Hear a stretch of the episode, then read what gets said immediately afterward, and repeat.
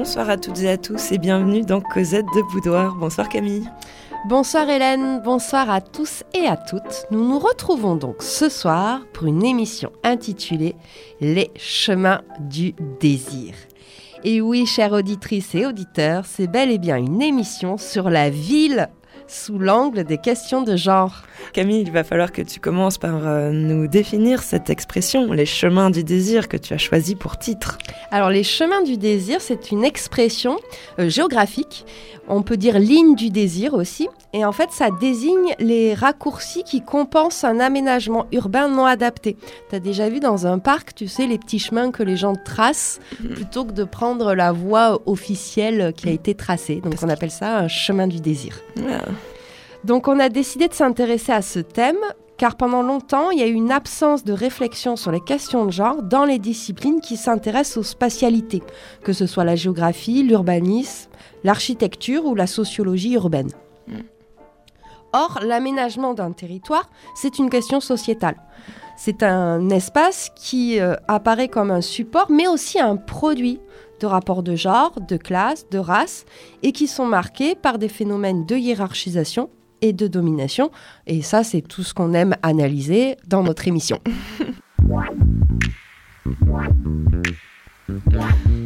Oui, parce que ben, on est d'accord, hein, l'espace public, il a pour vocation à être occupé et approprié par chacun et chacune. Oui. Sauf que cette égalité d'occupation et d'appropriation est souvent perturbée par des processus d'exclusion d'une certaine partie de la population de la sphère publique, donc cette partie de la population, ce sont les femmes, les classes populaires, euh, ceux et celles qui appartiennent aux minorités de genre ou de sexualité ou d'origine attribuée. Parce que il faut bien se dire que le maître étalon de l'urbanisme, de l'architecture et de l'aménagement, ça reste un humain masculin, valide, hétéro, de classe moyenne et relativement jeune. La ville est vraiment construite et pensée par lui et pour lui. Or, de nombreuses études révèlent qu'aujourd'hui, il y a une majorité de, personnes sexisées, femmes ou euh, personnes euh, LGBT, qui ont la sensation d'être exclues, de ne pas être à leur place et de devoir surveiller leur comportement, d'être peut-être moins acceptées ou plus vulnérables en certains lieux et en certains horaires. Et donc pour ces personnes-là, la ville peut être un synonyme d'obstacle, voire synonyme de danger. Oui, c'est carrément des, questions euh, vraiment lourdes en fait mm. euh, qui, se cachent hein, derrière ce, ce, thème. Donc Camille, tu nous proposes une émission spéciale géographie euh, du genre. Avec cette volonté dans cette émission de vouloir cartographier les expressions du sexisme, hein, mais aussi on parlera un peu racisme, classisme, voilà, on va, on plein de choses qui s'inscrivent dans, notre rapport à, l'espace, parce que vraiment il y a des marqueurs d'inégalité, et ce sont des inégalités qui sont systémiques, hein, qui font partie d'un système. Alors la tradition de cette émission, c'est de commencer par une liste de mots ou d'expressions en rapport avec le thème de l'émission. Est-ce que là, tu as réussi à nous glaner euh, quelques expressions qui sont en lien avec la ville? Ben, Évidemment, hein, et, évidemment des petites expressions mais érotiques en hein, tant qu'à faire. Donc voilà, on peut euh, battre le quartier. Alors battre le quartier, ça veut dire coïter. Mais tu peux y aller de ton bitume, c'est-à-dire jouir. à moins que tu aimes le goudron, c'est-à-dire euh, aimer la sodomie. Euh, tu peux aussi euh, faire les remblasses, donc c'est-à-dire draguer, tout simplement. Ça, ça vient des remblasses de Barcelone. Ouais. Attention à bien surveiller tes terrains, hein, c'est-à-dire avoir un œil sur ta relation principale. Et puis, tu peux avoir aussi ta rue barrée, donc ça veut dire avoir ses règles. Et puis évidemment, on connaît le faire le trottoir, hein, se prostituer. Oh Camille, on n'a pas cité le fameux sac. Ah, le baise en ville. Ah bah oui, qu'avait ta tante pour la citer, rendons hommage. C'est ma grand-mère. Oh. Ma grand-mère. ne mélangeons pas. Oui, alors un baise en ville, pour ceux qui ne connaissent pas cette magnifique expression, ça désigne un petit sac où tu mets des affaires pour 24 ou 48 heures. Voilà. En gros, tu mets une culotte et, trois trucs. Sacrée grand-mère, Camille. Voilà, sacrée grand-mère. Hein. Alors l'existence d'un genre de la ville n'est pas nouveau, hein, parce que quand tu regardes un point de vue historique, au 18e, au 19e, hein, tu vois bien que la ville, elle est divisée euh, euh, selon les, rôles euh, sociaux de chacun et chacune de l'époque. Hein. et, et, en fait, la ville, elle n'est pas neutre, quoi. Elle est bien un reflet de construction sociale, culturelle, politique et économique. c'est ce qu'on va voir dans cette émission. Tu nous proposes une émission en deux parties. Oui, alors d'abord, on va voir que cet espace est un petit peu dominé par les hommes, et puis on verra aussi les questions de réappropriation que cela soulève. Alors on va commencer par, euh, par euh, bah, le commencement, hein. un territoire fait par et pour les hommes. Oui, la ville se construit au, masculin, hein. on le voit bien, ces assemblées masculines animées euh, qui votent après de longs débats techniques les mesures pour résoudre les problèmes d'embouteillage, de pollution, de réchauffement climatique, tout en organisant une nouvelle vie heureuse et douce où l'on peut se distraire, flâner, faire des rencontres. Voilà la ville rêvée des hommes. En fait, c'est tout ça, cette petite intro un peu, un peu drôle, c'est pour vous expliquer que tous ces colloques, ces tables rondes, ces réunions sont véritablement trustés par des hommes qui soient experts, élus ou notables. Lorsqu'il y a des femmes, elles sont peu écoutées ou n'ont pas la parole ou leurs interventions n'apparaissent pas dans les euh, comptes rendus, en fait, de ces réunions-là. Donc, il y a des chercheurs hein, qui se sont amusés à analyser ces, réunions hein, euh, d'urbanisme parce qu'elles sont importantes. Elles, décident de certaines choses. Et euh, petit exemple, j'ai trouvé assez révélateur, c'est-à-dire que dans une de ces réunions, je crois que c'est à Bordeaux, est évoqué le fait d'aller à l'école à pied pour réduire notre empreinte carbone et les embouteillages. Alors, évidemment, tous les hommes votent cette euh, mesure, hein. mais il y a un moment, il y a une femme qui dit Bah ouais, mais sauf que les femmes, euh, bah, elles, préfèrent se déplacer en voiture parce que souvent elles ont plusieurs enfants et qu'il faut. Euh, voilà. Et souvent, c'est elles qui les emmènent à l'école, en fait. C'est ça. Donc, du coup, là aussi, on, voilà, c'était un petit exemple pour vous montrer comment c'est. On décide de, pas mal de choses. C'est un homme avec chauffeur qui décide que les femmes doivent aller à pied à l'école. Voilà, tu, tu l'as très bien résumé, bien mieux que moi. Alors, il faudrait maintenant que tu nous fasses un, petit rappel euh, historique. Bon, j'imagine que ça s'est plus ou moins toujours passé comme ça. Est-ce que c'est le cas? Oui, surtout dans les années 50-60 euh, avec la construction de ces zones pavillonnaires qui n'a vraiment pas été profitable aux femmes, en fait puisqu'on a eu un allongement du temps de trajet entre la maison et le travail, et puis surtout la, la, maison conventionnelle est euh, physiquement exclue de tout espace communautaire partagé. C'est-à-dire que c'est une personne qui doit gérer seule toutes euh, les charges domestiques. Et on est vraiment dans... Donc voilà, c'est le modèle spatio-temporel qui est associé à la famille nucléaire traditionnelle, où l'homme est soutien financier de la famille. Et c'est ce qui va dominer dans cette planification urbaine de l'après-guerre. Oui, même on, remet beaucoup en, cause hein, maintenant mm. euh, comme modèle la maison d'habitation individuelle, mais ça a été voilà le, grand modèle. Euh, comme tu le dis, de l'après-guerre, Camille. Oui, c'est ça. Hein. Et du coup, ce modèle, il a produit ce qu'on appelle des veuves vertes. Je trouvais l'expression très belle. qui restent confinés dans leur zone pavillonnaire, privés de moyens de transport. Mm. Euh, souvent, qui du coup leur permet pas d'exercer leur citoyenneté, parce que se déplacer, c'est euh, un des droits du, citoyen, de la citoyenne. Mm. C'est à peu près la même chose qu'on va retrouver dans les années 90, hein, avec ces, ces euh, quartiers fermés, ces gate communities qu'on retrouve. Alors ça peut être des, des quartiers fermés pour très très riches. Oui. Mais ça peut être aussi des quartiers fermés pour euh, classe, moyenne. Hein, ça existe mmh. aussi. Hein. Euh, on a une sorte de privatisation d'espaces semi-publics et du coup, bah, ça permet pas une, une intégration réelle des femmes dans, euh, dans ces espaces-là. Et on le voit bien dans la, pop culture, hein, notamment les séries ou la télé-réalité, vont véhiculer pas mal de stéréotypes culturels sur ces femmes hein, qui vivent en, banlieue chic. Oui, on pense à la très célèbre euh, Desperate Housewife, qui n'est pas forcément un mm. modèle euh, très émancipateur. ouais, mais voilà, et même dans d'autres séries, on retrouve cette idée-là de, de la femme coincée dans, dans, dans, sa, dans son pavillon de banlieue. Cosette de Boudoir s'intéresse à la ville avec l'émission Les chemins du désir si on pense à la ville, la ville c'est des rues, des places, des avenues, des monuments. Ouais. tout ça, ça célèbre la mémoire de qui? La mémoire des grands hommes. En fait, lorsqu'en France un lieu met à l'honneur une personnalité, à 94%, il s'agit d'un homme. Donc même si aujourd'hui il y a des tentatives de rééquilibrage, il y a très peu de femmes qui donnent leur nom à des rues, des places, des monuments, etc. Et là aussi, dans la question des représentations, c'est hyper important. Ouais, des modèles. Hmm. Alors par exemple, il n'y a que trois stations de métro à Paris, sur 302, qui portent le nom de femmes. Louise Michel, Pierre et Marie Curie. Euh, ouais, ambigu. Ambigu. Et Marguerite de Rochechouart. Et souvent, on t'entend que Rochechouart. Ouais, oui, tout à fait. On dit perso personne dit Marguerite. Mais Camille, t'es de mauvaise foi. Il y a les filles du calvaire quand même. Ah, bah oui, il y a la rue de la femme sans tête. Donc, c'est-à-dire des noms de rues qui rappellent la violence faite aux femmes. La station Abbesse. Voilà. Georges Sand, c'est des, des, noms de rues qui est le plus donné euh, euh, pour une femme, mais qu'elle porte, elle porte un pseudonyme masculin, hein, notre, notre écrivaine.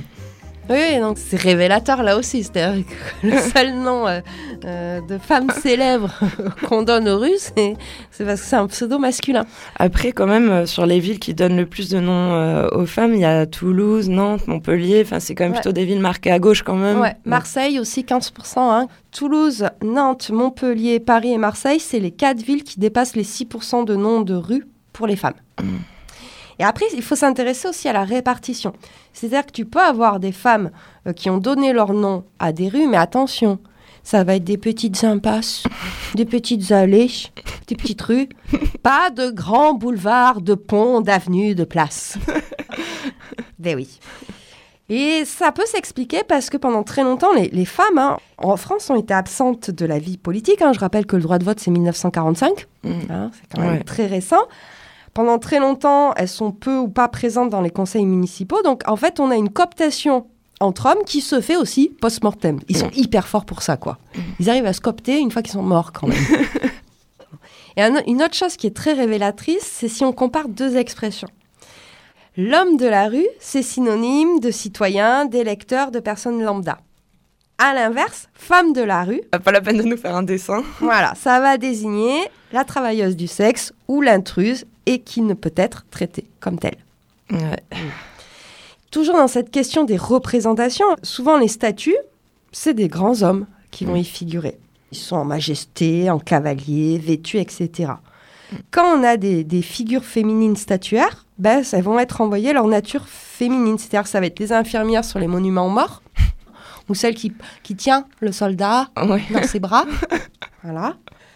Soit des figures de muse, soit elles sont à moitié à poil. Oui, hein c'est sûr. Ça, c'est, ça, c'est dans l'affichage publicitaire. Mais on s'aperçoit très rapidement que les espaces qui sont dédiés aux femmes dans l'espace public, c'est ceux du care, c'est-à-dire les jeux pour enfants ou les aménagements autour des écoles. Mm. Et donc, à chaque fois, elles sont ramenées à leur fonction reproductive, c'est-à-dire alors, le, le fait d'être mère.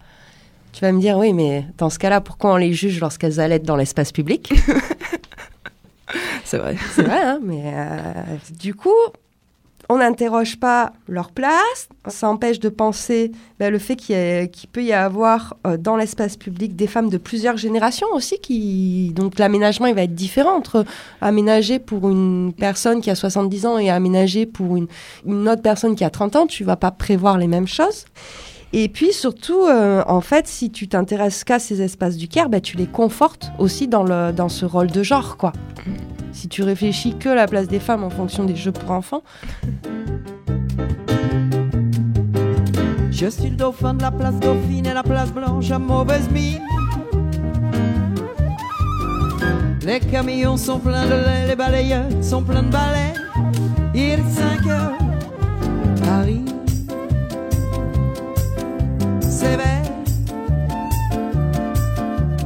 Paris s'éveille. Les travestis vont se raser, les stripteases sont rhabillées. Les traversées sont écrasées, les amoureux sont fatigués. Il est 5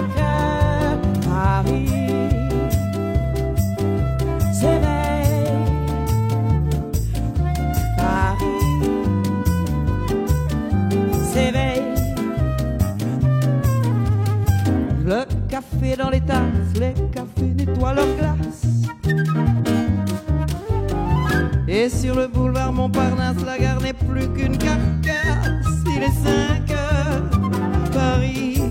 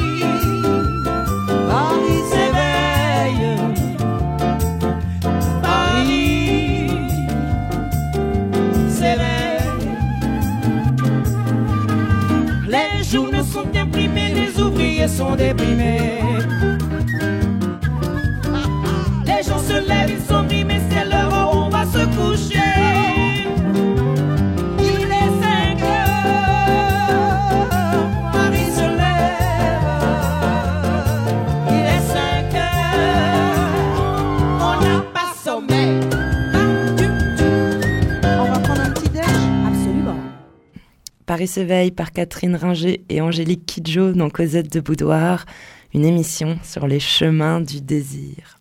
Et ben justement, juste avant la pause musicale, on parlait des, des parcs, de ces espaces euh, de jeu. Euh, On peut s'intéresser aux loisirs, en fait. La question des loisirs dans les villes, là aussi, c'est très inégal. Ah bah oui.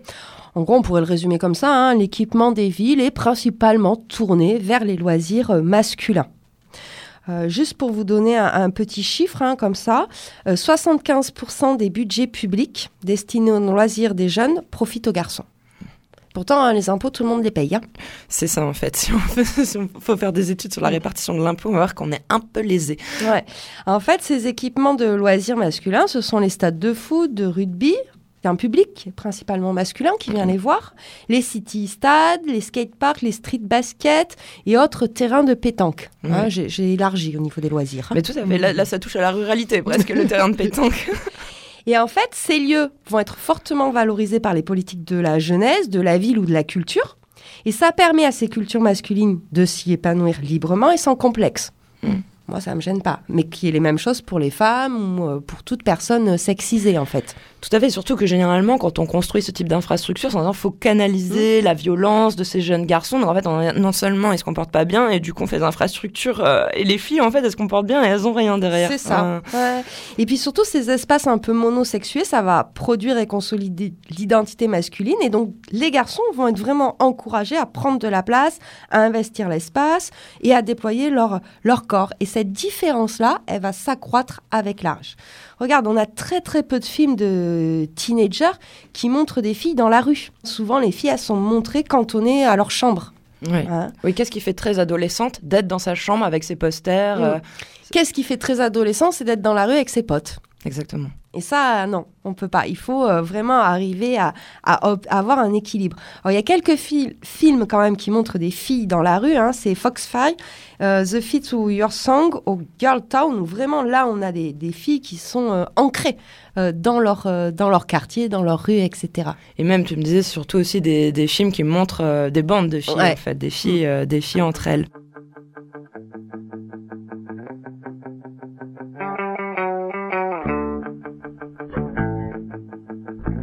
Voilà, Camille, on entend la musique de Was Up Rockers, c'est un film de Larry Clark, euh, cinéaste, grand cinéaste américain que l'on aime beaucoup tout- toutes les deux et qui, s'est fait un peu une spécialité de filmer la, jeunesse. Oui, et euh, ce film-là, hein, What's Up Rocker, c'est un film qui porte sur euh, le skate, comme on parlait des skateparks, etc. Et euh, ce film, je trouve très intéressant parce qu'on a un groupe de jeunes euh, mexicanos, hein, fans de culture euh, punk, donc déjà qui qui, qui a pas du tout les codes de la culture hip-hop, etc. Qui euh, va aller skater à Beverly Hills et euh, dans, un, dans, dans des quartiers qui ne correspondent pas du tout à leurs milieux sociaux. Ouais. Et là, ben, ils vont se faire euh, courser, emmerder, etc. Ils draguent aussi les filles Des beaux quartiers. Des beaux quartiers, voilà. Et Je me souviens au début du film, voilà, les jeunes garçons font du skate, ils arrivent comme tu dis à Beverly Hills, ils s'incrustent en fait dans une grande baraque avec des jeunes filles riches et tout, puis, puis ça mourage d'elles un peu. Et donc c'est un, film qui à la fois aborde les questions de, classe sociale, mais aussi la question du racisme. Et puis, euh, on en discutait tous les deux, c'est à l'adolescence où ces, deux classes sociales vont pouvoir se, se- se rencontrer. Après, ce sera plus possible. Quoi. Ouais, on a l'impression c'est ça qu'en fait ils peuvent se rencontrer parce qu'ils ont moins de 20 ans et qu'après euh, ces populations se croiseront plus en fait. Ouais. Il y a beaucoup de scènes euh, très belles euh, de, de, de ces jeunes là qui skate dans la, dans la ville Ouais. hein, avec des longs travelling, c'est pas mal du tout. Ouais. Ouais, c'est très cinématographique le, le skate. On a trouvé un autre film aussi qui parle de, de skateboard, C'est Paranoid Park de Gus Van Sant, autre euh, grand réalisateur américain. qui filme pas mal aussi les ados. Ouais, tout à fait. Bon, c'est plus mélancolique. Ouais, là c'est oui, puis c'est plus centré sur un, un jeune plutôt que sur une bande, donc voilà. En tout cas, vous avez deux, deux films euh, sur le skate. Voilà. Et en plus, mal. fait avec, euh, pour Was Up Rocker, fait avec euh, casting sauvage, Mm. donc c'est pas des comédiens, c'est aussi très intéressant. Mais si on reste euh, sur cet âge-là de l'adolescence, qu'est-ce que ça crée sur les filles Le fait que les garçons s'accaparent comme ça les espaces Elles vont décrocher des, des activités de loisirs mixtes et, et sportifs ou se replier vers des activités conformes à des stéréotypes de genre.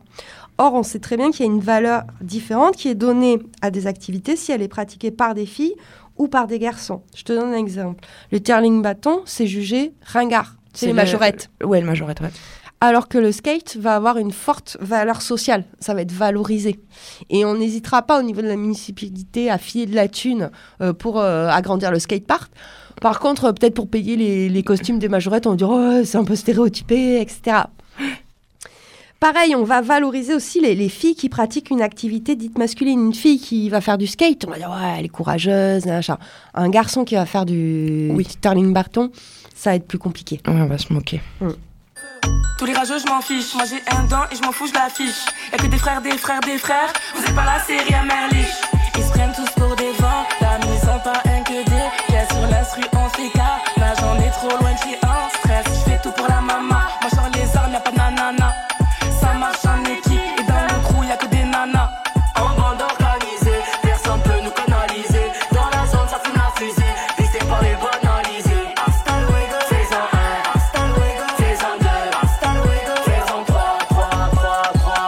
Alors vous avez reconnu le, le- le début de bande organisée euh, version euh, fille. hein. on a fait un petit peu exprès. On reste toujours dans cette culture un peu ado là. Et on va parler de, de l'école parce que l'école aussi, euh, il y a euh, des, des questions de, de géographie et de, de mixité hein, dans les espaces partagés, hein, notamment la, la cour d'école. Et on s'est aperçu que là aussi, ces espaces de, de, de jeux collectifs étaient souvent occupés par les grands garçons. Les filles et les autres garçons qui n'appartiennent pas aux masculinités hégémoniques se retrouvent avec des mobilités de bord.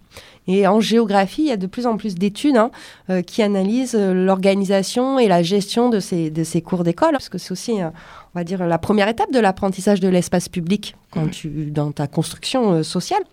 Donc quand tu dis mobilité de bord, par exemple si on se représente une cour d'école, on sait qu'à la récré, bah, les garçons vont souvent faire un terrain de foot Mm. et ceux qui appartiennent pas aux masculinités hégémoniques, quand tu dis euh, mobilité de bord, c'est qu'ils tournent en fait euh, au bord de la cour en fait. C'est vraiment le terme premier quoi. Ouais, où ils vont se trouver un petit espace, où ils vont jouer aux cartes, ou et là aussi, il faut réfléchir à comment on construit ces espaces-là, quoi. Ouais. Et donc, on a quelques géographes hein, qui, euh, qui pointent comme ça des points de vigilance qu'on pourrait avoir, c'est-à-dire eh ben, il faut bah, garantir l'égale di- redistribution de l'impôt. hein, ce qu'on disait, c'est pas normal que 75% euh, euh, d'un budget soit consacré aux garçons. Et puis surtout permettre l'égal usage de ces espaces-là entre filles et garçons, petits et grands, sportifs et pas sportifs. C'est-à-dire que ben, peut-être si on dessine pas un terrain de foot dans la cour de l'école, ben, on n'aura pas cet accaparement par les garçons. Et puis c'est une question de justice sociale. C'est pas normal que 10% des élèves occupent 80% de l'espace récréatif. C'est ce qui ressort des, des études. Garantir l'égal accès à la citoyenneté, c'est-à-dire que l'école c'est un micro-espace social avec des interactions qui mettent en fait la négociation, les revendications, des lieux d'expression et tout ça, ça peut se travailler par exemple en faisant des, des, des roues euh, de hasard pour choisir euh, l'activité collective à laquelle on joue entre midi et deux par exemple. Et puis travailler le relationnel pour qu'il soit moins codifié et plus apaisé. Parce que les enfants, quand tu leur fais analyser leur cours d'école, tout ça, ils te le pointent. Ils, te le, ils le voient très très bien. Et puis, on s'est aperçu que de mettre en place des espaces végétalisés, ça favorise la mixité. Parce que c'est pas rattaché à un imaginaire euh, masculin ou féminin.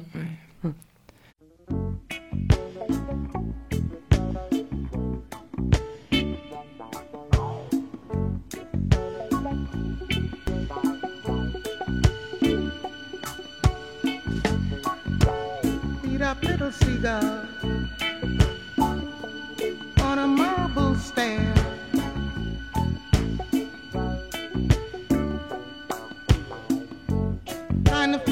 ocean,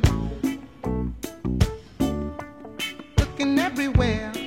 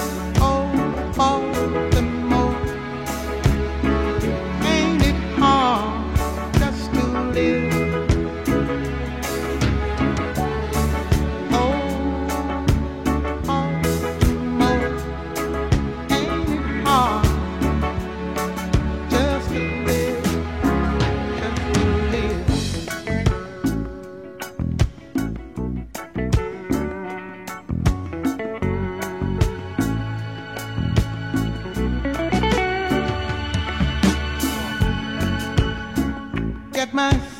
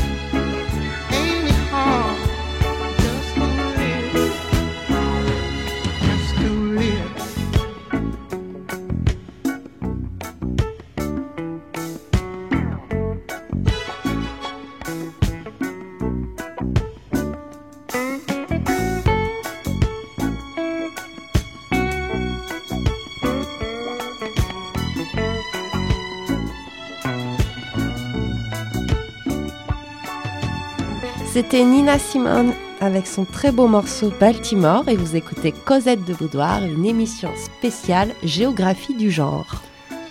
Et oui, Camille, on arrive à la deuxième partie euh, de l'émission pour euh, se réapproprier cette ville, parce qu'on voit bien qu'on a une ville, mais deux usages. Oui, c'est cette question euh, d'égalité d'accès pour les femmes et pour les hommes. Juste, je vous donne encore quelques chiffres comme ça en, intro pour poser un peu les choses. En 2018, on a 26% des femmes qui renoncent à sortir de chez elles pour des questions de sécurité contre 6% des hommes. Alors, on le verra, hein, c'est beaucoup de ressentis et de, de choses qui sont projetées, mais ça dit quand même euh, quelque chose sur euh, le rapport à l'espace. C'est un peu la même chose, hein, il y a 13% des personnes LGBT qui déclarent avoir été agressées dans la rue. Donc, ce qu'on disait en intro, pour certaines personnes, l'espace public n'est pas un espace sécure. Hein. Alors, on s'aperçoit que lorsque les personnes sexisées se déplacent, euh, c'est vraiment parce qu'il y a un motif. C'est-à-dire que c'est pour le travail, le loisir, les courses. Et les femmes vont effectuer plutôt ces déplacements en journée ou sur la tranche 19-21 heures. Hein. Donc c'est aussi le temps de la ville qui est réparti différemment.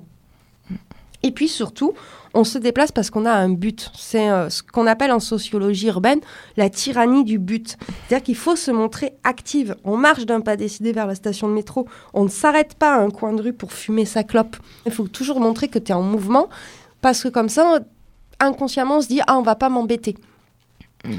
Mais on pourrait dire la même chose d'une personne racisée, c'est-à-dire que un jeune arabe euh, qui, flâne au pied d'un immeuble, il a quand même vachement plus de chances de subir un, un contrôle d'élite faciès Mm. que s'il est en train de marcher vers une station de métro ou Avec euh, des sacs au champ Voilà. chargés de courses.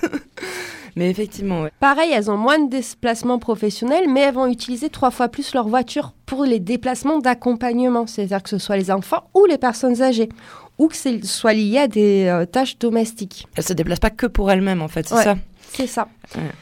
Et puis, si on s'intéresse à, à la nuit, parce que la ville, c'est quand même aussi rattaché à, à l'univers de la nuit, hein, les mobilités à la tombée de la nuit, elles sont euh, totalement différentes chez les hommes et chez les femmes. Et surtout, les femmes vont mettre en place des stratégies pour franchir les, les frontières de l'interdit, des stratégies qui peuvent être un petit peu différentes selon leur tranche d'âge. Les seniors vont pas mal se déplacer en voiture. Tandis- C'est plus sécurisé quoi. Voilà, et puis surtout, elles, ont aussi euh, elles ont leur les moyens d'avoir les- la voiture. c'est ça, alors que les étudiantes vont se déplacer plutôt en groupe avec les transports en commun, mais toujours cette idée de groupe. Hein. Il y a de l'anticipation aussi. en- Oui, c'est-à-dire qu'on va euh, réfléchir au trajet. euh, ouais, elles intériorisent des sortes de cartes mentales des hommes euh, anxiogènes. On va pas passer par tel carrefour, par telle station de métro parce qu'elle craint un peu, parce qu'on se sent pas sécure, etc. Donc c'est euh, Choisir ta tenue aussi. Ouais. Si tu sais que tu dois rentrer en métro, bah du coup tu vas peut-être moins. euh, Ouais, c'est-à-dire que tu vas prendre une paire de baskets en plus de tes talons parce que tu, tu dis, ouais, si j'ai besoin de courir ou quoi que ce soit, voilà. Et euh, tout ça, c'est une charge émotionnelle, une charge de, de pression, hein, et, et ça épuise, en fait. Et du coup, est-ce que, euh, par exemple, le vélo, ça a changé quelque chose au déplacement dans, dans les villes pour les femmes? Alors, on sait que le vélo, au début du XXe siècle, avait été euh, vraiment un outil émancipateur pour les femmes. hein. D'ailleurs, on, on voulait pas qu'elles en fassent du vélo. Voilà, on voulait pas parce que du coup elles échappaient là. Euh, et en fait, on s'aperçoit que euh, finalement il y a que 40% des femmes qui utilisent le vélo. Il y a plus d'hommes et ça chute si c'est par temps de pluie ou par ou si c'est le soir. Par contre, à l'inverse, on s'aperçoit qu'il y a beaucoup plus de vélos de femmes qui ont des porte-bagages enfants. Et en fait, ces obstacles de- de- du, du vélo pour les femmes, ça relève aussi de leurs conditions féminines. C'est-à-dire que on, on oblige encore beaucoup les femmes à avoir des tenues professionnelles, euh, talons, etc. C'est compliqué de faire du vélo. Euh, si tu as deux enfants, ça fait deux porte-bagages, c'est un peu compliqué là aussi. Il y a la peur du souci mécanique, la peur des remarques sexistes, et puis euh, l'intégration, euh, enfin le manque de pratique sportive, hein, puisque moins de loisirs, donc Oui, c'est ça aussi. C'est là où ça devient une intégration euh, des femmes elles-mêmes, en Mm. fait. Euh, D'où l'importance de continuer à pratiquer des activités sportives à l'adolescence. Voilà. Alors du coup, les femmes vont prendre les transports en commun aussi, et ces transports en commun sont vraiment perçus comme peu sécures par les femmes. Mm. Les deux tiers des usagers sont des usagères hein, des transports en commun. Et euh, 100% des utilisatrices des transports en commun ont été victimes une fois dans leur vie de violences de genre dans les transports en commun et 50% avant leurs 18 ans. Oui, parce que si les agresseurs étaient courageux, ça se saurait. Donc, du coup, c'est quand même plus facile de s'en prendre à une gamine qu'à une femme de 40 ans, tu vois. Voilà. Alors c'est souvent soit euh, du harcèlement, soit des insultes et des injures. À l'inverse, les hommes euh, sont plutôt victimes de coups et blessures dans les transports en commun. Oui, est-ce qu'on se dit, finalement, les femmes craignent plus euh, l'agression, mais finalement, c'est les hommes qui restent quand même les premières victimes de coups et blessures. Alors on va parler de ces transports en, en commun avec un, un- un extrait du très bon roman Les Orageuses de Marcia euh, Burnier. Et je vous laisse découvrir ça.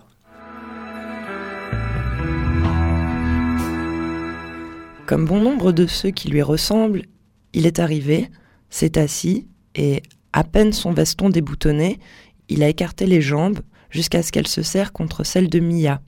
Classique. Comme si leur couille allait exploser si leur cuisse ne faisait pas un angle de 90 degrés. Mia hésite à se lancer dans la bataille et pense à ce soir, à ce qu'elle va faire, et ça lui redonne un peu d'énergie. Elle écarte les jambes à son tour, tranquillement, centimètre par centimètre, pour regagner un vague espace vital. Elle résiste comme elle peut, en tendant tous les muscles de ses jambes, en essayant de se concentrer sur le film qui démarre sur son ordinateur. C'est pour ça que Mia déteste les sièges à quatre dans les trains, encore plus quand elle est contre la fenêtre. Ça l'oppresse, ses jambes partout qui la font se recroqueviller contre la vitre. Enfin, après cinq minutes de bataille silencieuse, elle sent les jambes inconnues battre en retraite, desserre les poings et retrouve un peu de place.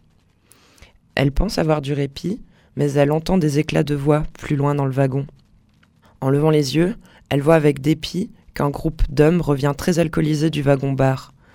Ils sont joyeux, ils ont envie de rire, de faire la fête, et ça pourrait être un non-événement. Ça ne déclenche probablement aucune réaction chez les autres passagers qui l'entourent. Mais Mia a appris durement. Elle a appris ce que voulait dire un groupe d'hommes bourrés dans un espace public. Elle sait qu'ils sont les mêmes qui la chahutent quand elle passe tard le soir devant une terrasse trop bondée, les mêmes qui lui tendent le ventre et qui la font couper sa musique, sortir son téléphone, prétexter un appel urgent et changer de wagon quand ils débarquent en criant et en prenant de la place dans le métro après leur soirée d'intégration. Les chemins du désir, une émission qui explore la géographie du genre. Dans cet extrait, on, on voit euh, vraiment cette occupation de l'espace. Euh, je pense que la scène qu'elle décrit, euh, le truc des, des jambes euh, écartées qui occupent tout l'espace, l'espace qui est aussi occupé par le bruit, les rires, etc. Et qui font vraiment sentir à cette héroïne-là, Mila, qu'elle n'est pas à sa place ou qu'elle est décalée. Ouais. Ouais. Mais du coup, maintenant, il y a pas mal d'expressions euh, qui, qui recouvrent en fait euh, ce qu'elle euh, ce qu'elle décrit là. Manspreading, ça fait quelques années maintenant que c'est rentré au moins dans le jargon des féministes. Oui, donc c'est le fait pour un homme de s'étaler, de se répandre sans retenue dans l'espace public. hein, c'est ses jambes écartées, hein, le syndrome des couilles de verre. Alors, Spread, ouais, voilà, c'est allé quoi. ouais. Alors c'est pas que dans les transports en, en- en commun, hein, dans les salles de classe, c'est pareil. je je l'ai autant aussi bien analysé. Oui, les filles croisent les jambes, sagement. Voilà. Et puis on va avoir la même chose pour les trottoirs aussi. Là, c'est le manslaming qu'on appelle Ouais. ça. Bon, ça, c'est pareil, on, on peut tout en faire euh, l'expérience, en Mm. fait. Prendre un trottoir et remarquer qui se pousse ou qui Ouais. se pousse pas. Ouais. Et Et- qu'est-ce qui se passe si tu te pousses pas? Alors voilà, euh, bah, il faut. euh, Il faut ne pas se pousser, les filles. C'est ça. tu, tu muscles un peu les épaules. Au début, tu vas te prendre deux, trois coups d'épaule, puis après, c'est. C'est voilà, Il faut Et- tenir sa ligne. c'est ça. Après, moi, j'adore aussi comme comme l'héroïne de, de- de- du roman là que tu nous as lu. J'adore me lancer dans des batailles de mansplaining, moi. Oui, ou alors, mais il faut, on peut aussi accepter de passer pour une vieille mégère. Excusez-moi, jeune homme, pouvez-vous replier vos jambes, s'il vous plaît? Avez-vous besoin de temps d'espace? Vous touchez mon siège. tu vois, accepter de passer pour une grosse relou, tu vois. Voilà. Ouh, voilà. Moi, j'aime le côté battle, mais chacun son truc. Pardon, monsieur. Attends, moi aussi. Je vais écarter mes jambes, tu vas voir. Ouais, ouais, le côté battle. Non, mais en tout cas, c'est vrai qu'il faut. On a plein de choses qu'on a intégrées comme ça, et je pense qu'il faut essayer de de soi-même lutter contre ça, en fait. Euh, S'obliger. Il faut, ouais, ouais, il faut, faut lutter, quoi. Il faut pas se laisser faire. hein. Euh, ben, on parlait de harcèlement de, de rue. C'est vraiment un phénomène structurant euh, de la place des femmes dans la ville. Et euh, on le sait, hein, dès les années 70, on va avoir comme ça des premières manifs, euh, notamment euh, qui s'appelaient plutôt Prenons la nuit, hein, qui étaient pour lutter contre les, les violences faites aux femmes et les Ouais. agressions. Mais c'est vraiment qu'à partir de 2012 où on a commencé à médiatiser ce phénomène de harcèlement de rue. Avec des documentaires ou des, des caméras cachées, hein. ou le, le, le compte Pays Tachnek aussi qui avait euh, pendant sept ans collecté des milliers de témoignages de, de harcèlement de rue. Après, j'ai l'impression que quand on parle de harcèlement de rue, on va stigmatiser des quartiers populaires, euh, des choses comme ça. Je crois qu'il faut bien comprendre que toutes les femmes, en fait, euh, se déplacent parce qu'elles ont un but et ont des stratégies d'évitement, peu importe leur, euh, Oui, leur oui. classe sociale. Ouais, ouais. Et donc le harcèlement, c'est pas une activité d'hommes issus de quartiers populaires, vulgaires, frustrés ou obsédés en fait. C'est une activité d'hommes. Et les femmes esquivent, peu importe. euh. Ouais, pareil, on avait eu aussi ces histoires de cafés, de quartiers populaires interdits aux femmes, en fait. Mais il faut faire super gaffe au, au, au masque vertueux du racisme républicain, en fait. Et ne pas non plus euh, construire un truc orientaliste de, de, de, de, de femmes, de quartiers. euh, Ouais, des filles victimes de leurs frères, ouais. enfin des femmes victimes, en fait. C'est euh, ça, parce que cette question de, des- des femmes dans l'espace public, ça regroupe plein, plein d'autres problématiques. C'est le même phénomène enfin, qu'on a décrit Mm. au début de cette émission. C'est-à-dire les femmes se déplacent parce qu'elles ont un but. Et là où c'est mal vu, c'est le fait qu'elles ne circulent pas.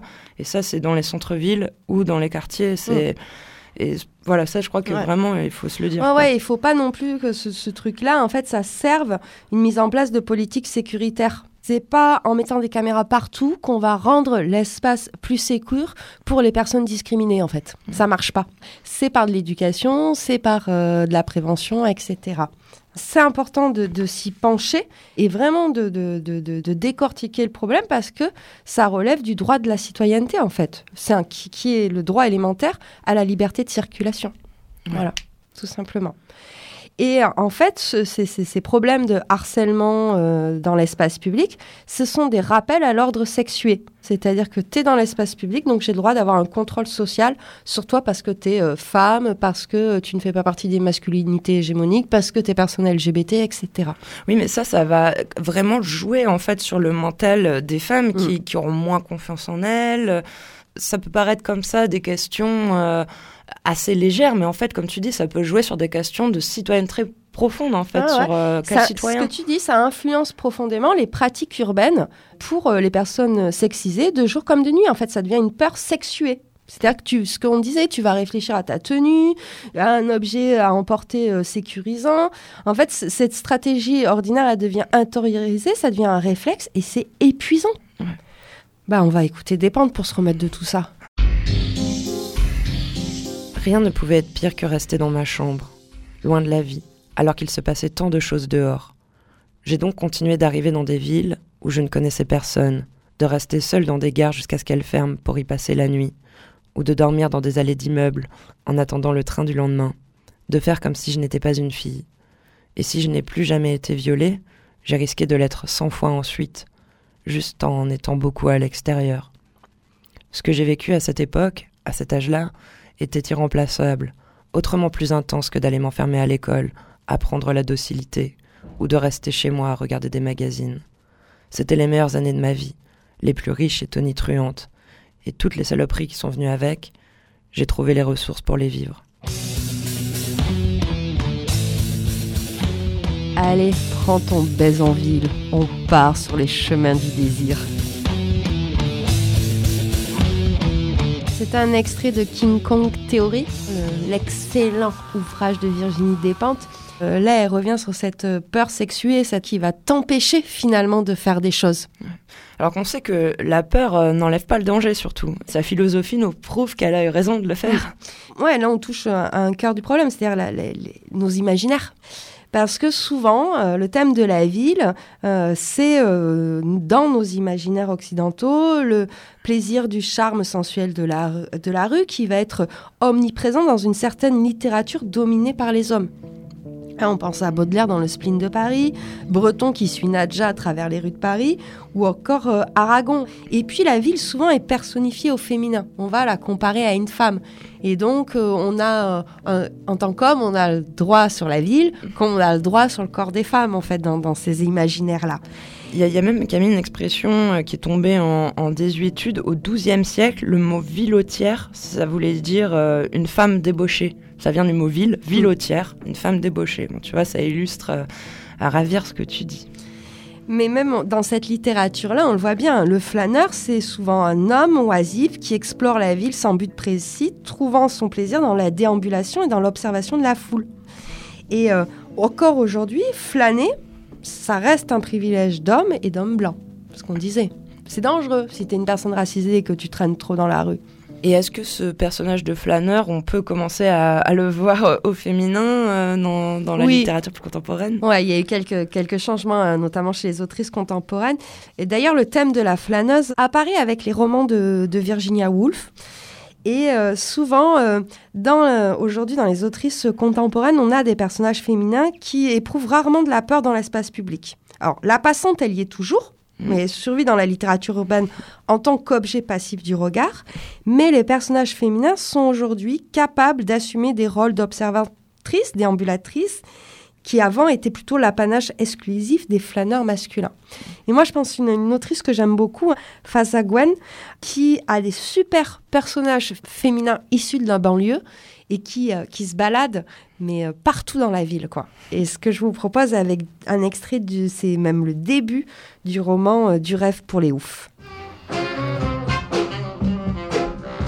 Ça caille dans ce bled.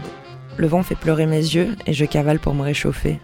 Je me dis que je ne vis pas au bon endroit, que ce climat-là n'est pas pour moi, parce qu'au fond, ce n'est qu'une question de climat.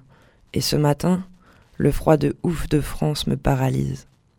Je m'appelle Alem et je marche au milieu des gens, Ceux qui courent, se cognent, sont en retard, se disputent, téléphonent, ne sourient pas. Et je vois mes frères qui, comme moi, ont très froid. Ceux-là, je les reconnais toujours. Ils ont quelque chose dans les yeux qui n'est pas pareil. On dirait qu'ils aimeraient être invisibles, être ailleurs. Mais ils sont ici. À la maison, je ne me plains pas, même quand ils coupent le chauffage. Sinon, papa me dit Tais-toi, tu n'as pas connu l'hiver 63. Je ne réponds pas. En 63, je n'étais pas né. Alors j'avance et je glisse sur les relisses de France. Je passe rue Joubert, où quelques putes se parlent d'un trottoir à l'autre. On dirait de vieilles poupées abîmées qui ne craignent plus le froid. Les prostituées sont l'exception climatique. Peu importe l'endroit, elles ne sentent plus rien. On voit bien, on a un personnage féminin qui est à l'aise. Alors, elle aime pas le froid, hein, c'est autre chose, pas le- mais qui est à l'aise dans la ville et qui l'observe. Et euh, ouais, moi je vous conseille vraiment les, les romans de, de Faza Gwen pour euh, retrouver ces, ces personnages euh, de flâneuses euh, ou de marcheuses aussi dans la ville. Never been a prom queen or a crook killer. Runaway, hit or stay illa, pop killer. Round the way girl, smarter than the average. Freedom over everything, hustle over marriage. Daddy was a sailor in the military navy. Mama was a nurse and they had three babies. Three bad girls, I'm the youngest in the trio. Peace to all my people with a drop of Filipino when they blood, cause you a warrior. Third world resident. Fuck FMC, cause my gender is irrelevant. Sugar spice on the mic, yeah, I'm so nice. Barking loud through the fence, but they don't bite. They distracted by my pretty disposition. I smile and steal their heart, all they gotta do is listen. Only spit the realest, and you used to artificial, so no wonder other real people ain't with ya. It ain't a way, hey, it ain't a way,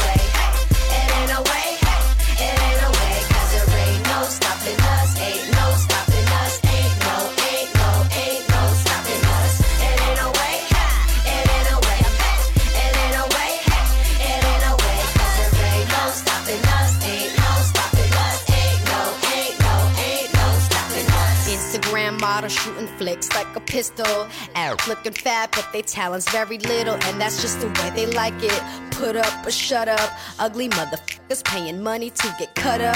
I can do it for you if you got some insecurities. That's the reason why I'm always beefing with security. They don't really like me. I don't really like them. This is my party. Who the fuck invited them? I don't give a damn about a motherfucking industry. Guest list niggas get rushed. They my enemies. We be rocking bullets, floating Jamie in the bag. Brass knuckles is my jewelry.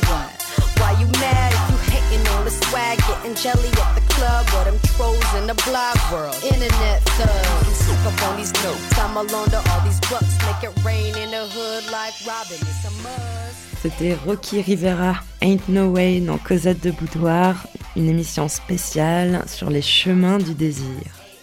On parlait du, du corps qui, se déplace dans la ville, mais euh, le corps en géographie, ça peut être aussi étudié en tant que lieu et en tant que outil, notamment comme un instrument pour rendre visibles certaines choses et véhiculer certains messages. Et je pense aux performances dans l'espace public par des hum, sujets qui voudraient euh, s'engager dans des batailles pour faire la justice spatiale, c'est-à-dire à- accéder à un espace public en mettant en scène son corps et en disant ben, mon corps il correspond peut-être pas aux normes, mais il a le droit d'être dans cet espace euh, public. Ouais, c'est l'idée de, de, de faire de son corps un outil pour porter un message. Et ça, c'est quelque chose d'assez ancien dans l'histoire des luttes. On pense à cette action du MLF euh, en 71, hein, où quand ils étaient allés déposer une gerbe sur la tombe du soldat inconnu, parce qu'elles sont dans l'espace public, et en plus l'espace public mémorial. Donc Oui. euh, voilà. On pense aussi aux marches des fiertés, marche des salopes, hein, qui est un moyen de se réapproprier, de dire ben, mon corps il est différent. Euh, oui, euh, je ne corresponds pas à l'homme hétéro, blanc, valide qu'on a décrit en début, mais j'ai le droit d'être dans- en ville. Et tout à l'heure, quand tu citais euh, Prenons la nuit, ces Mm. marches des années 70, c'était aussi à l'initiative du MLF, du Ouais. coup. Donc elles avaient quand même, euh, voilà. Ah, et puis c'est un moyen de dire sa colère face aux incivilités, aux discriminations et aux violences. On pense aussi à toutes les actions des colleuses, Mm. qui sont aussi un moyen de, de faire exister son corps euh, et de s'approprier euh, cette nu- nuit-là. Et c'est ce qu'on va euh, retrouver avec cet extrait de, de ce roman, Laisse tomber la nuit. Donc on est dans les milieux parisiens de la nuit, mais les milieux queer, LGBT, ça parle de drague, ça parle de tout ça. Et c'est un joli roman aussi sur le passage entre l'adolescence et l'entrée dans la vie un peu étudiante, jeune adulte. Je décide d'être chez moi, dans les avenues désertes et les impasses, à Barbès, Pigalle, Gare du Nord, La Chapelle et dans les wagons vides de RER.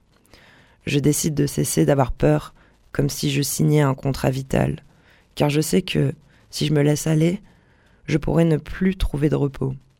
Ma décision est pareille à un talisman. Bien sûr, j'entends les salopes, tu suces. Je vois les vitres des voitures se baisser avec une lenteur suggestive. Je sens le regard des hommes qui pèsent sur mes jambes. Mais je marche dans la ville comme si j'avais une arme contre ma cuisse et son canon me réconforte. Bah, là, on, on a l'impression que notre héroïne, en fait, du, de ce roman-là, elle a lu Virginie Despentes, quoi. Ouais, c'est la suite. hein. C'est la suite, mais c'est cool en fait. C'est un joli roman que je vous conseille, euh, notamment si vous voulez avoir vraiment toutes euh, ces, ces- ces- ces descriptions euh, d'espaces de fêtes.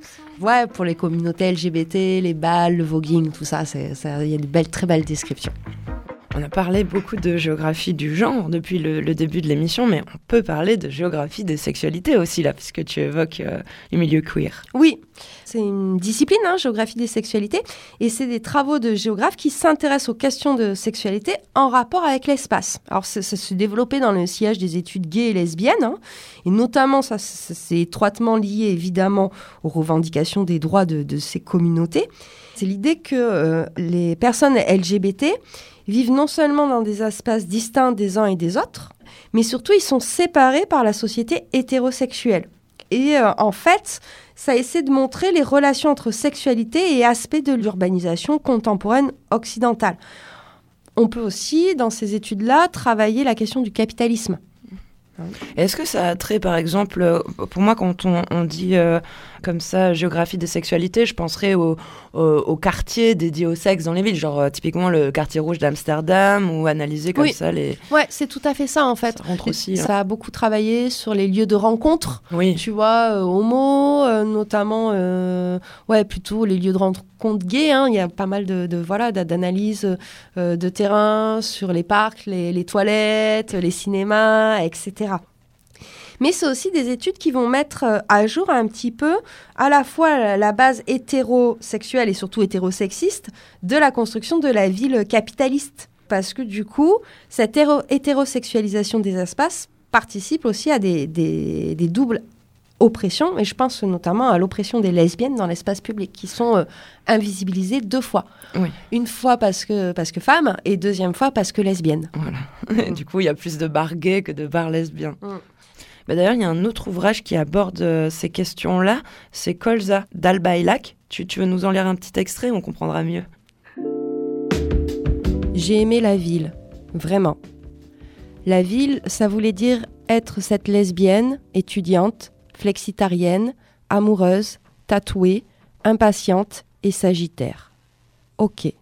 La ville, ça voulait dire devenir cette Gwyn, butch, misandre, manifestante, écrivaine, ascendant lion, drague et agnostique. Avoir été lesbienne mainstream, née dans du drama queen et du nanar américain, devenir une Gwyn radicale, bouturée à la misandrie et au travestissement.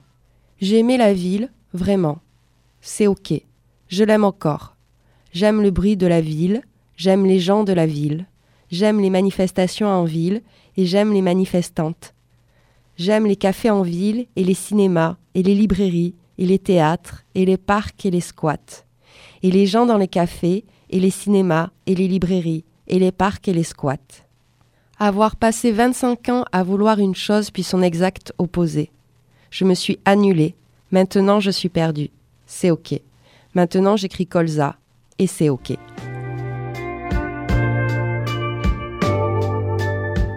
Merci Camille pour cette euh, petite lecture. hein. Ouais. Et alors dans ce, roman, il y a vraiment une réflexion autour de la ville comme espace de liberté et émancipateur par rapport à, son identité. Parce que ce développement de, ces quartiers euh, gays ou, euh, ou- ces espaces, hein, ça, peut être vraiment euh, des refuges communautaires pour, des individus à la citoyenneté tronquée ou à une citoyenneté de deuxième classe. parce que les identités ou les comportements sexuels dissidents ne sont pas bienvenus dans certains lieux ou en sont exclus. Donc il y a vraiment un idéal d'émancipation sociale, de liberté, voire de reconquête territoriale face à des espaces de discrimination. Mais il faut faire attention aussi qu'ils ne, tombent, qu'ils ne deviennent pas des objets de récupération en tant que vitrine de promotion commerciale de villes touristiques et vitrine de tolérance de politique nationale avec une marchandisation des identités sexuelles. C'est-à-dire que ça- ces quartiers-là, ça peut aussi participer, et c'est là où il faut être hyper vigilant, à la gentrification et à l'embourgeo- l'embourgeoisement de, de lieux. L'exemple typique, c'est le Marais à Paris, quoi, qui est, qui est vraiment un arrondissement historique, très touristique, euh, très gentrifié, très, Voilà. très gentrifié. C'est ça. Cosette de Boudoir s'intéresse à la ville avec l'émission Les chemins du désir. Ces nouvelles géographies, elles s'interrogent aussi sur le temps de la ville. Parce que réfléchir sur le temps de la ville, c'est peut-être une des solutions pour améliorer celle-ci, pour qu'elle soit accessible à tous et à toutes. On, le voit, hein, aujourd'hui, il y a la création de labels haute qualité femmes-hommes qui vont euh, euh, récompenser des ambiances urbaines réussies sur les rapports sociaux de sexe, par exemple. Il y a des chartes. En fait, il y a- on a plein d'outils maintenant pour travailler cette question euh, d'une ville euh, qui soit euh, émancipatrice pour tous et toutes. Et, et- ça marche, hein, on le voit avec l'exemple de la ville de Vienne, hein, où il y a vraiment eu des réflexions et maintenant c'est complètement intégré, on va dire, à la politique urbaine de la ville. C'est une question de volonté. Euh, et puis surtout, on a aussi ce qu'on appelle les, gender budgets, c'est-à-dire les budgets de genre. C'est-à-dire que maintenant, il faut regarder au niveau des questions de genre, qu'est-ce qu'on fait au niveau du budget pour éviter qu'on ait 75% euh, du budget qui soit alloué à des loisirs masculins, Et ouais, par le- exemple. Le, nerf de la guerre, c'est l'argent. Faut commencer par là, c'est ça. Là aussi, il faut arrêter en fait de- d'anticiper les agressions en voulant protéger les filles et en leur demandant d'éviter de sortir la nuit, de boire, de s'habiller de manière provocante, etc. Ça fonctionne pas ça en fait. C'est plutôt comment on fait pour apprendre à tout le monde que l'espace est mixte dès le début et qu'il appartient pas à l'un ou à l'autre. Donc, par exemple, quelques pistes hein, de, de solutions, c'est visi- visibiliser et valoriser la place des personnes sexisées dans l'espace public, avec des noms de rues, des structures, avec des installations pérennes, par exemple réfléchir à l'orientation des bancs dans un parc. Mhm. Via des actions euh, artistiques. J'ai vu pas mal de, de spectacles de, de théâtre de rue où on travaille comme ça sur, euh, sur euh, les peurs sexuées, par exemple. Réinvestir des lieux traditionnellement masculins. Supprimer les, les parkings souterrains, par exemple. Moi, j'aimerais bien qu'on supprime les parkings souterrains. Et ben c'est ça, travailler sur la vulnérabilité ressentie et perçue par les femmes. C'est ça que je voulais te faire dire, Camille. C'est si t'as peur, il faut que tu luttes quand t'as peur. C'est ça que tu. Et puis pareil aussi, euh, moduler les fonctionnalités des lieux traditionnels féminins. C'est-à-dire que les aires de jeu, il faut pas les destiner qu'aux femmes qui accompagnent les enfants. Si tu mets un peu d'équipement sportif, ça sera peut-être un peu plus mixte aussi. Dernièrement, il y a toute une géographie queer qui s'est développée et, je trouve ça très intéressant parce que ça permet à la fois d'interroger l'hétéronormativité, mais aussi l'homonormativité. On parlait de gentrification euh, du marais, par exemple, ben, la géographie queer, elle permet d'interroger ça. Et euh, ça permet aussi d'explorer un peu ces espaces euh, qui sont sexualisés hein, ou racialisés ou classés. Et d'arrêter d'analyser tout ça comme si c'était unitaire. C'est pour montrer en fait qu'il y a plein de nuances euh, entre les choses. Et ça permet aussi de réfléchir à des concepts qui sont peut-être moins interrogés, comme celui des, espaces sécures ou des safe spaces, euh, d'étudier des hétérosexualités non normatives, euh, comme les quartiers de prostitution, ou des pratiques qui sont considérées par la société normative comme perverses ou sortant des normes, par exemple les travailleurs du sexe, sadomasochisme, ou les espaces éphémères aussi qui sont des lieux géographiques euh, qu'il faut analyser. C'est pas parce qu'un espace reste, voilà, un festival, c'est un espace éphémère qui va durer tant de jours, qu'il ne faut pas l'analyser en tant qu'espace public aussi. Et même sur euh, les, les bâtiments, les bâtiments des collectivités, la ville est aussi composée voilà, de, de bâtiments, d'ensemble, et que chaque chose en fait a son importance. Ouais, donc en, en conclusion, il faudrait intégrer vraiment les questions de genre dans les formations d'architectes, d'urbanistes, euh, pour assurer cette mutation et ces réflexions-là. Et puis, améliorer euh, la place des, des personnes sexisées dans le territoire, c'est aussi améliorer euh, la place des enfants, des personnes âgées et de manière générale de toutes les personnes qui sont discriminées. ça va pas favoriser qu'une partie de la population, ça, ça va permettre d'améliorer en fait le, le- le bien-être de tous et toutes. Et c'est sûr que à l'époque où la, la gentrification des villes mais va euh, croissante, c'est bien de, de s'interroger là-dessus en fait, ça, sur une ville plus égalitaire, mais au sens vraiment de l'égalité pour tous et toutes quoi. Mm. Et puis finalement, on parlait d'argent, ouais, il y a une histoire d'argent, mais c'est surtout une question de volonté, parce que les budgets, ils les ont. C'est plutôt comment ils redistribuent le, le budget. Parce que vraiment, je trouve que rencontrer ses limites et celles des autres, c'est plus facile quand quotidiennement tu partages un espace. Du coup, ça devient une habitude de le partager, cet espace-là. Alors, cette émission a été préparée par La Ville faite par et pour les hommes d'Yves Rebaud. Alors, lui, c'est un géographe qui travaille plutôt sur Bordeaux. hein, donc, tout ce qu'on vous a cité sur Bordeaux, ça vient plutôt de lui. Faire Jeu égal d'Edith Marouet-Joule, qui est une grande spécialiste de la géographie des établissements scolaires. si vous voulez réaménager la cour de l'école, lisez Edith. Je vous cite euh, très rapidement le film Récréation euh, de Claire Simon qui a posé sa caméra dans une école maternelle et là aussi on voit euh, tous les enjeux de la cour euh, de l'école, voyez-le. On a aussi l'ouvrage collectif La ville, quel genre et Une ville féministe de Leslie Kern et Non, c'est non d'Irène Zellinga. Et là, c'est plutôt sur les questions de harcèlement. Et avec euh, toutes nos propres expériences d'arpenteuse de ville. Ouais. On vous souhaite à toutes et tous une euh, très bonne soirée. Bonne soirée Camille. Bonne soirée. Je prépare mon petit baiser en ville. Passe un très bon week-end.